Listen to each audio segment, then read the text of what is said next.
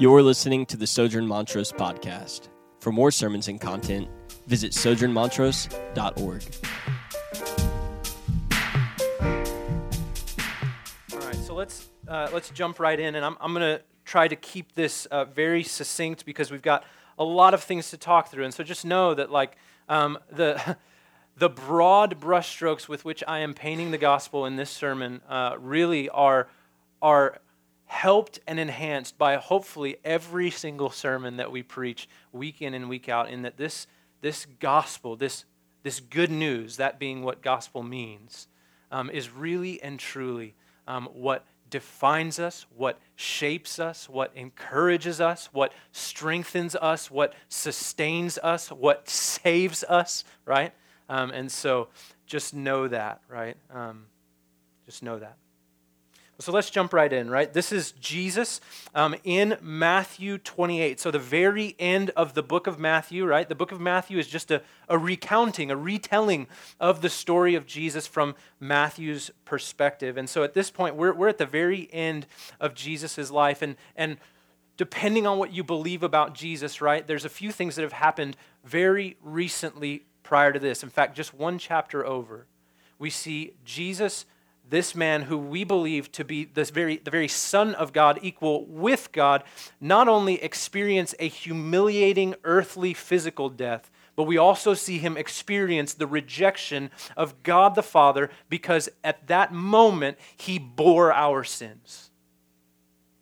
And then, as Matthew recounts for us, we see that three short days later, that same Jesus, that same man, that same God, rose in victory over the penalty and the weight and the depth of our sin and was raised over and above all things. In fact, um, in fact, Philippians 2 tells us that because of his obedience in that, that his name will be exalted above all other names.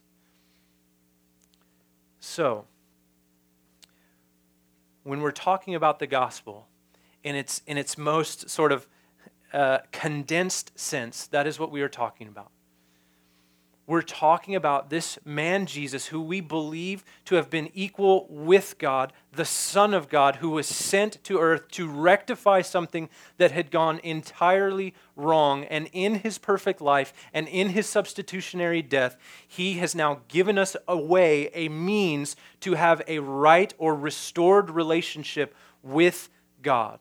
Because our record is now removed from us, placed upon Jesus, and exchanged for his perfect record. That's, that's what we're saying in, in, the most, in the most micro, the most condensed way that we can say it. And that's when we arrive at the end of all of that, at the end of that work, at the end of that, what we believe to be a historic event. Jesus then says this. And Jesus came and said to them, all authority in heaven and on earth has been given to me. All authority in heaven and on earth has been given to me. And then what Jesus is going to do is he's going to say, Now, because that authority has been given to me, here's what I would have you to do. But I don't know about, about you. When it, when it comes to me, like, I want to know what gives Jesus the right to make that claim in that like it, so in, in all of the rulers in all of history with the exception of a, of a small few um, that's a very bold and audacious claim especially coming from a, a homeless galilean who was just a few short days earlier um, condemned by the government of rome. It's a bold claim. Where does he get the right to make that claim that all authority in heaven and on earth has been given to me. And I would say the, the reason that he is able to say that, and for that to be true of Jesus, is because of the gospel. It's because of what he accomplished on our behalf in that moment on the cross and in his resurrection victory over what took place on the cross. And so, if that's what gives him the reason to say that, I want us to understand again the fullness, as much as we can, in this brief few moments, the fullness of what it was that Jesus actually did.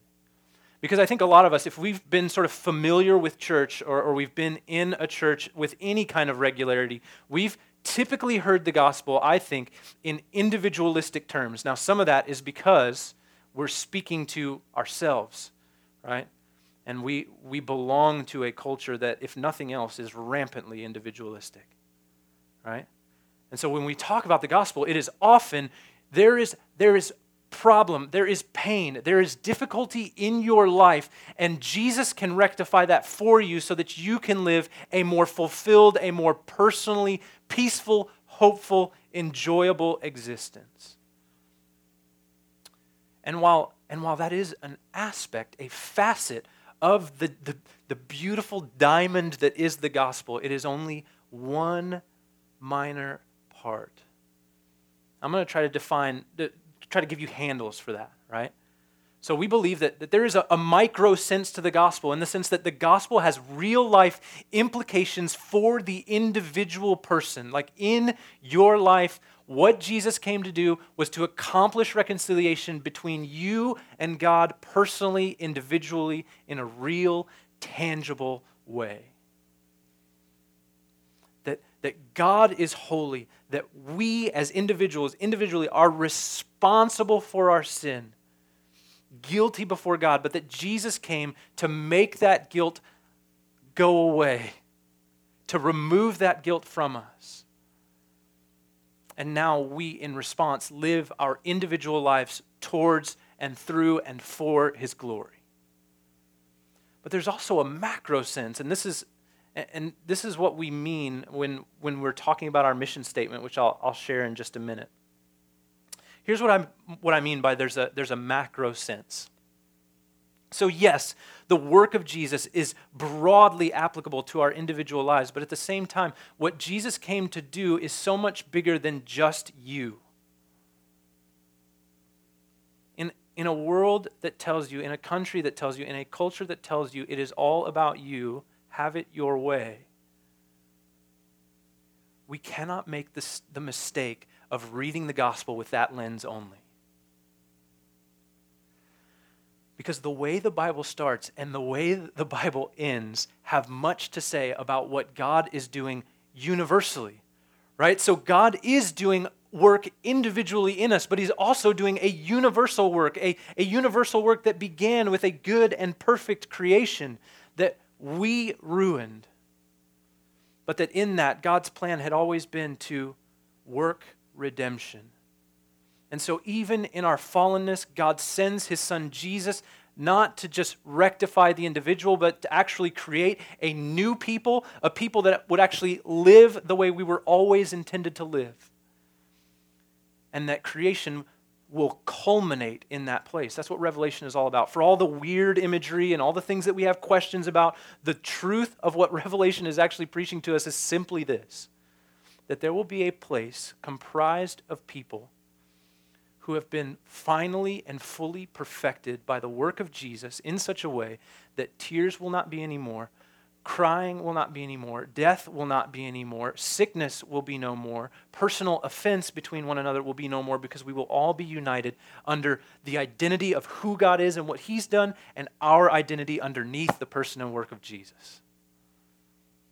That is the new heaven, the new earth. That is the redemption, the final restoration that God is working, not just in your individual life, but in the whole of creation. That all, it tells us, all nations, right? That there will be a contingent from each distinct people group in all of the world that will come together and they will worship God for who He is. He's working something magnificent, something large, something that history has always been careening towards, in that the gospel was never God's plan B. So it wasn't like, well, let's just try this whole humanity experience. Oh, they blew it. We should, we should probably figure something out about that. But that God in history is working redemption. So this is what we say. This is our mission statement at Sojourn, if you're, if you're curious. Our mission statement is, and it's going to sound purposefully um, open ended joining the Father, Son, and Spirit in the historic work of redemption. joining the Father, Son, and Spirit in the historic work of redemption. I recognize that that's an incomplete sentence, okay? It was done so purposefully. Joining the Father, Son, and Spirit in the historic work of redemption. So, this is what we mean when we say that, right? Is that we want to join God in the story that He has been weaving way before our story ever began. In fact, it's the story that encompasses every other narrative the American narrative, the uh, Western European narrative, the, all, all culture, all the earth, all peoples, all creation whether they like it or not, is falling underneath, falling into, playing their part in this greater story. That's what we mean when we say historic. So, not historic in just the sense that we believe it happened, but historic in the sense that we believe it defines everything that's taking place in our reality. And then, work of redemption, meaning we really believe in and through the person and work of Jesus, God is working to redeem for himself a people. And that that is what the really the whole Bible could, could be summed up in, in this. That God's intent has always been to have a people to himself, both to whom and through whom he reveals himself. That was the beginning, and that will be the end. It's cohesive. We, and we, as Christians, as followers of Jesus, want to join the Father, the Son, and the Spirit in that historic work of redemption. Now, I had an aside here, but I'm going to skip it because I don't think it's worth it. um, so, if that is the gospel, if that is what God is doing in the world, if that is what our ultimate reality is, whether we believe Jesus is who he says he is or, or not, if that is the, the, the tangible reality that is taking place that we find ourselves wrapped up in, what does the church do with that gospel? What's our role? Right? In this grand story in which Jesus is our hero, God is the author, right? And the Spirit is busy about enacting and seeing this come to fruition. What is our role? Well, the Bible tells us that because of this gospel, because of this good news, because of this redeeming work that Jesus has done, that actually now we, those of us who believe in Jesus, those of us who, uh, who believe that his work was effective for us, that we're actually now a family. That we actually now not only belong to God, but that we belong to one another. Because God's intent was always not to have a person, but to have a people to himself, both to whom and through whom he reveals himself. I mean, it's wild, right? That's the conclusion that, that Paul ultimately comes to in the book of Ephesians, right? So in Ephesians chapter 2, we read that great truth that, that, that we were once dead in our trespasses and sins, but now, by God's grace, we have been made alive We've been made alive. And at the very end of that chapter, this is what it tells us is the implication for, for you and for me, those of us who are followers of Jesus. Through him, we have access in one spirit to the Father. So we are no longer strangers and aliens, but we are fellow citizens with the saints and members of the household of God, built on the foundation of the apostles and the prophets, get this, Christ Jesus himself being the cornerstone, the gospel. In whom, that being Jesus, in whom the whole structure being joined together grows into a holy temple in the Lord. In him you also are being built together into a dwelling place for God by the Spirit. And we don't have time to get into all this, but guys, this is amazing. Because here, here's the reality. Before Jesus came, right, the people of Israel, being that people both to whom God revealed himself and through whom God purposed to reveal himself to the world. They, in order to, to see, in order to experience God's presence, were required to go into the temple. And in order to get into the temple, there was all kinds of ritual cleansing, sacrifices, and offerings that you had to make in order to get in there. And there was one place that was reserved for only one person, only the high priest could go in there. Because it was so holy, it was so sacred, there was no chance that if you went in there, you would make it out alive. And yet, because Jesus is the perfect offering, because Jesus went through all of the ritual cleansing, because Jesus was obedient where we were disobedient, now actually that veil, that place has been torn apart. And not only can we be in the presence of God, but now the church is actually the place where God dwells.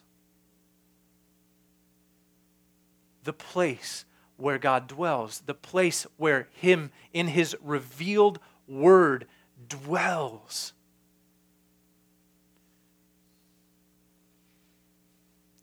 So here's the thing. If Jesus, in Matthew 28 18, not only makes a bold claim to authority, but has a right to make that bold claim about his authority, what do we do? We should probably heed what comes next, right? Because his authority has not just been leveraged for our salvation, although that is wonderful and glorious Glorious good news. It's also been leveraged towards this end, right? 19 says this Go therefore, so because all authority in heaven and on earth has been given to me, go therefore and make disciples of all nations, baptizing them in the name of the Father and of the Son and of the Holy Spirit, teaching them to observe all that I have commanded you. And behold, I am with you always until the end of the age. So, how does Jesus leverage his authority? First, foremost, he leverages it on our behalf, right? That's what Ephesians 2 is all about. It's, it's by grace we are saved, through faith, not of works, so that none can boast. But then it says this But we are his workmanship, created in Christ Jesus for good works, which he has prepared in advance that we should walk in them. In the same way, Jesus leveraged his authority on behalf of his disciples but then he also gives them something to do. There's an indicative reality, meaning who the disciples are. They're disciples, they're followers of Jesus, they're bought, redeemed men of God. But there's also an imperative sense of who they are, which is because you are that, this is what you do.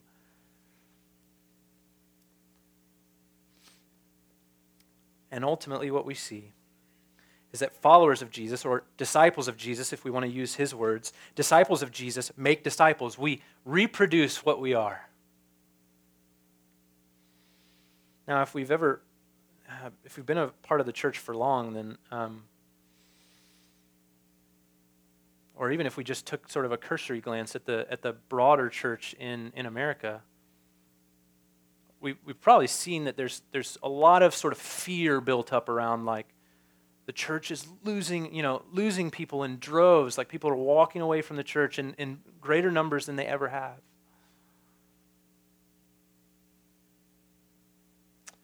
And here's ultimately what I think the problem is. Is that many of us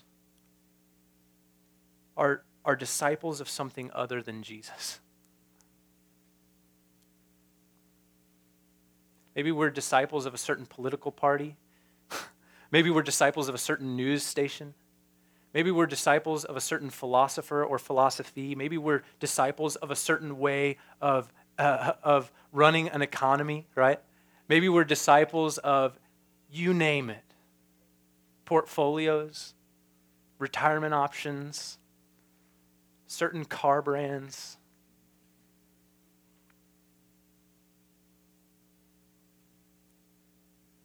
But what disciples of Jesus do is they make disciples of Jesus. So, how can we tell, right? How can we tell, one, if we, if we really are disciples, and then two, how can we make sure that, we, that we're effectively doing what God has called us to do, right? Well, Jesus, again, in John 13, says this A new commandment I give to you that you love one another just as I have loved you. you also are to love one another. By this, all people will know that you are my disciples if you have love for one another. So, this is what's crazy, right? This is the, the glorious good news of the gospel is that, look, uh, all of us have read the, the Ten Commandments, and maybe even you've taken the time, the painful journey through Leviticus. And you saw all of those things, and you're like, my gosh, like I've broken all of these, you know? And even if I haven't, it tells us that if I've broken one, I've broken all of them anyway. And because of Jesus, all of that law is fulfilled. He lived it, He did it perfectly. It tells us that, that, that He did it in such a way that God said, This is my Son in whom I am well pleased. He did it for us, and now in that place, He gives us this one commandment.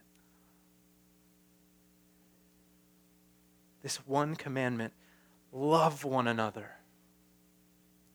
Love one another. So, what role does the church have to play in this whole crazy thing, big story that God is weaving? Think, if nothing else, I mean, uh, the, the whole Bible is evidence that this is impossible, but I'm just going to use this, this one particular verse from Jesus himself since uh, we like what he says and n- not often what the other guys say.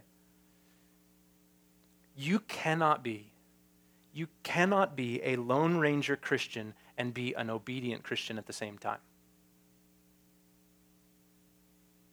Because apart from the church, you have no context in which to love other Christians, which is the new command our authoritative Savior has given us. You can't do it. You cannot do it. And look, this is why this is why we say like the church is a people to belong to, right? Not just an event to attend. Because look, uh, there's not a whole like I, I love you guys, and I'm sure y'all gave each other hugs and handshakes and everything like that during the greeting time. But like, there's not a whole lot of like you know love being expressed tangibly right now. You're listening to me talk, which maybe is loving in that you're suffering through that. right? But it's in the life, in life, Christians being Christian together that we are not only called to love one another, but we're actually afforded the opportunity to do so.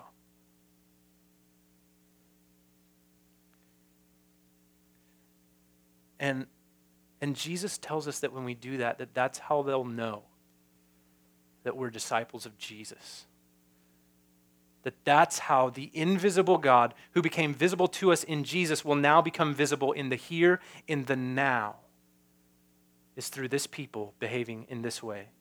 Disciple making happens in the context of the local church. So, if this is our reality, right? How how do we ensure that these things are taking place at Sojourn? Right? Because I think up until this point, hopefully, up until this point, any Christian in the room, whether you belong to a church in, in China, right, could agree with these things and that, and that Jesus is who he says he is, that he's done what he has said he's done, that the church has a real place and part to play because we are the redeemed people of God through whom the message of re- the reconciliation that Jesus accomplished is now a message that we are responsible for if you read 2 Corinthians chapter 5. Hopefully we can all agree on that, right? But how do we do that uniquely here at Sojourn, right? Again, understanding that it's not necessarily the way, but it's a way that we can be faithful to doing what Jesus has called us to do.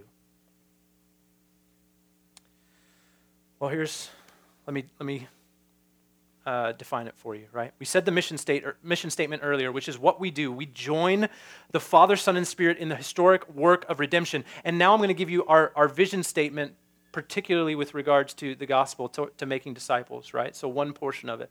We'll walk through the remainder the next couple of weeks. But the vision statement is how we hope to see that happen, right? So the mission never changes. The vision of how that mission happens, that's that can I don't care, right? We we can change it tomorrow if it reaches if it reaches people for Jesus, right? Mission stays the same. The vision is flexible. But this is what we say right now. This is straight from the website. I'll just read it. So, joining the Father, Son, and Spirit in the historic work of redemption, we hope to see the people of God united under their identity in Jesus, making disciples of their neighbors by building relationships, exposing them to the Christian community, and sharing the gospel with them in word and in deed. Now, here's the thing. So, we, we just gave ourselves three handles, right? We just gave our, our, ourselves three practical ways in which we can measure whether or not we are being faithful to what we believe the Lord has called us to do. What do we do to make disciples? We build relationships with people. We expose those relationships to the Christian community, and we share the gospel in, in word and in deed in that context. You see, here's the thing. I mean, uh, the American church has been has become all too enamored with, with fruitfulness at the expense of faithfulness. And what we want to do is we want to put that in its right place. We believe faithfulness leads to real fruitfulness. But even when it doesn't, just read Hebrews 11. Sometimes it doesn't. Read the whole chapter. Get to the end there. Right? Even when it doesn't, we can, we can take measure and we can find comfort in the fact that we're being faithful. So that's how we measure that. Now, let me, let me say this. That kind of happens on, on, on two distinct levels, right? Because I think when we think of making disciples, we think of, all right, we're going to go out, we're going to find that person that doesn't know Jesus, we're going to tell them about him, and then bam, it's all like a, you know, that's it. It's done. I, have done my responsibility.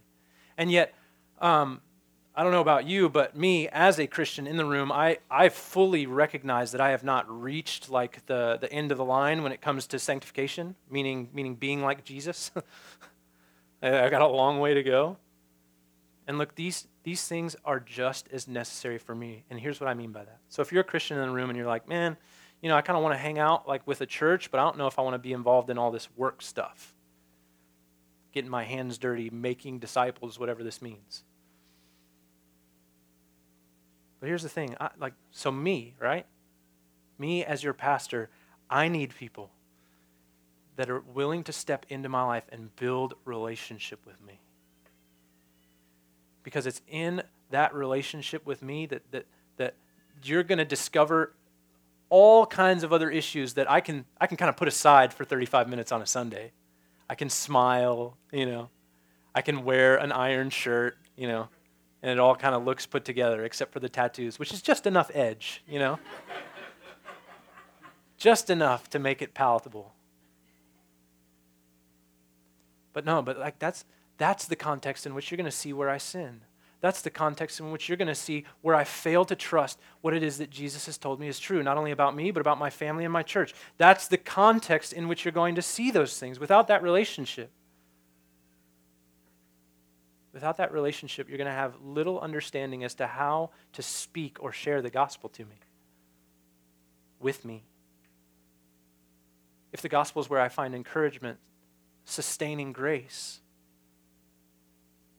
strength to go on, perseverance, hope, encouragement, life, peace, hope, joy. Other than in generalities, you're going to struggle without a relationship with me to, to, to be able to, to help me along that path in any way. And here's the thing I, I need not just one, but I need the community. You need the community. You need you need the varying gifts that God has given. Like that's why none of us have has all the gifts, right? So that none of us would be self-sustainable. So that we would need each other. And so that when our sin bumped into one another, we would have the kindness, the patience, the love to forgive one another. I need people to love me like Jesus loves me, which Jesus loved me while I was yet a sinner. Jesus loved me when I was probably more of an inconvenience than a help to him.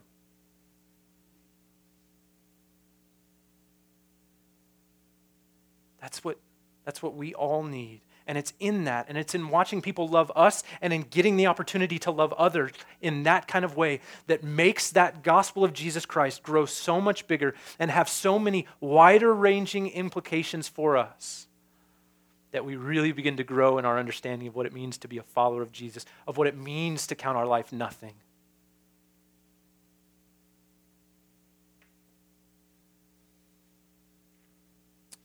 So, that would be a probably a good place to end, but I, I think that there's a step further that we take it. And I, I want to pick it out for a couple of reasons because I think, one, um, it, it's poignant and it's there, but also there's a pastoral element to it. And here's what I would say, right? So, Jesus, from his authority, which should be enough for us alone, right, tells us to go and do this, so we should just do it, right?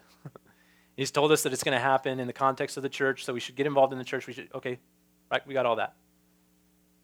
And we've got how we, how we kind of make that happen at Sojourn, the, the practical steps that we take to ensure that that's a reality here. But to what end, right?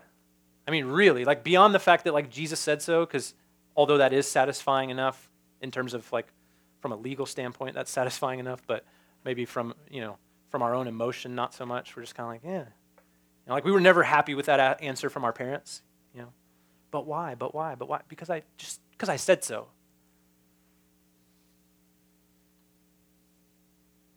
But ultimately, this is what um, this is what it tells us happens, right? Verses 16 and 17. I'm just going to read them again. Now the eleven disciples went to Galilee to the mountain to which Jesus had directed them, and when they saw him, they worshipped him. And when they saw him, they worshiped him. There's an active worship that comes from seeing Jesus. And if you want to know why Sojourn exists, Sojourn exists because we want people to see Jesus. Right? So I don't want people to see me, right? Or or hear me. You kind of have to in this context, but ultimately, right? The words that are coming out of my mouth, the mouth, the, the songs that we are singing, right? The assurance of pardon that we are speaking over one another, the benediction that is spoken over us that we recite and ask the Lord to do. All of those things are in hopes that we would see Jesus. Why do we have neighborhood parishes? In hopes that we would see Jesus, that as we love one another the way Jesus loved us, that we would feel his tangible nearness in and through the people of God, the Spirit of God dwelling among us so that people would see God and that when they see God, they would worship Him. Whether that's someone who's been a believer for years and has grown stagnant in their faith, whether that's a believer that has been a believer for years and has a vibrant faith, but it grows that one extra tick. Or whether it's that person that has never met Jesus, has only heard the cultural narrative about Jesus, has only heard mocking and deriding statements about Jesus, but has never seen Jesus because nobody's reached out and extended it extended him to them. Now, here's my final exhortation. I think all of us in the room, myself included, struggle with doubt when it comes to this great, great story in that we're like, you know what? Yeah, like that sounds great. Like a, a, a place, a culmination of history that results in no tears, no sickness, right? You know, like it's very, like, yeah, we'll just get rid of all that. It'll happen, right?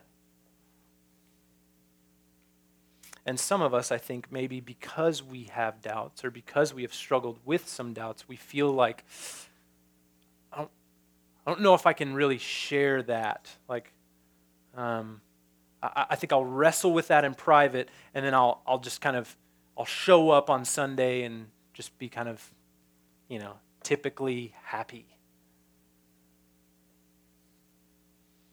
But look at what happens in verse 17. And when they saw him, they worshiped him, but some doubted. Now remember, like, remember who these people are. It's the 11 disciples. If, you, if you're wondering why there's only 11, come talk to me afterwards. We'll talk about it. Um, but it's the 11 disciples, the people who had seen Jesus up close throughout the entirety of his ministry, who are now looking at him in the face after he was crucified three days earlier, and they're still going, I don't know. like, are you kidding? It says they worshiped him but some doubted. So, look, whether you're a Christian in the room this morning with doubts or whether you are not a Christian in the room this morning with doubts, look, Jesus is comfortable with your doubts. and He's going to invite you to taste and see that He's good. Because what's Jesus' response to their doubting? He's like, okay, wh- hold on. We got to talk about this first, and then we'll get to this other stuff because you obviously still don't get it. And if you're, if you're not on this train, then you can just get off. Or does he respond with, all authority, all authority on, in, in heaven and on earth has been given to me. I am who I say I am. And because I am who I say I am, you are who I say you are. You are my disciple. Go therefore. Make disciples, baptizing them in the name, in the name, in the name of the name of the teaching them to observe all that I have commanded you. And behold, I am with you until the end of the age. So whether your doubt is just intellectual from like a if God is good and loving, how does he allow cancer? Or, or some of Jesus' teachings seem really regressive, or whether it's an emotional doubt. Where it's like, I just don't know if Jesus can come through on what he says because my life is too painful to be characterized with the word peace. And that's what Jesus says he brings. So I just, I don't know. I don't know if that's a reality. And if we're honest, I think for many of us, it's a combination of the two. We have intellectual and emotional doubt. But the good news of the gospel and, and the glorious, wondrous nature of the church is that in that context, with the security of the gospel, with the safety of the church, and the time that Jesus gives us to sort through those things, we have everything that we need to walk with one another through our doubts and to see that Jesus will never leave us wanting. And so that is the invitation to you this morning. If you're a Christian, if you're not a Christian, let's walk through our doubts together knowing that there is a place before Jesus for us to worship him, even with those things in tow. So that's where I want to end. Um, but we're going to go to the table this morning as a reminder of the glorious good news of the gospel. So let me pray, and we'll, we'll do that.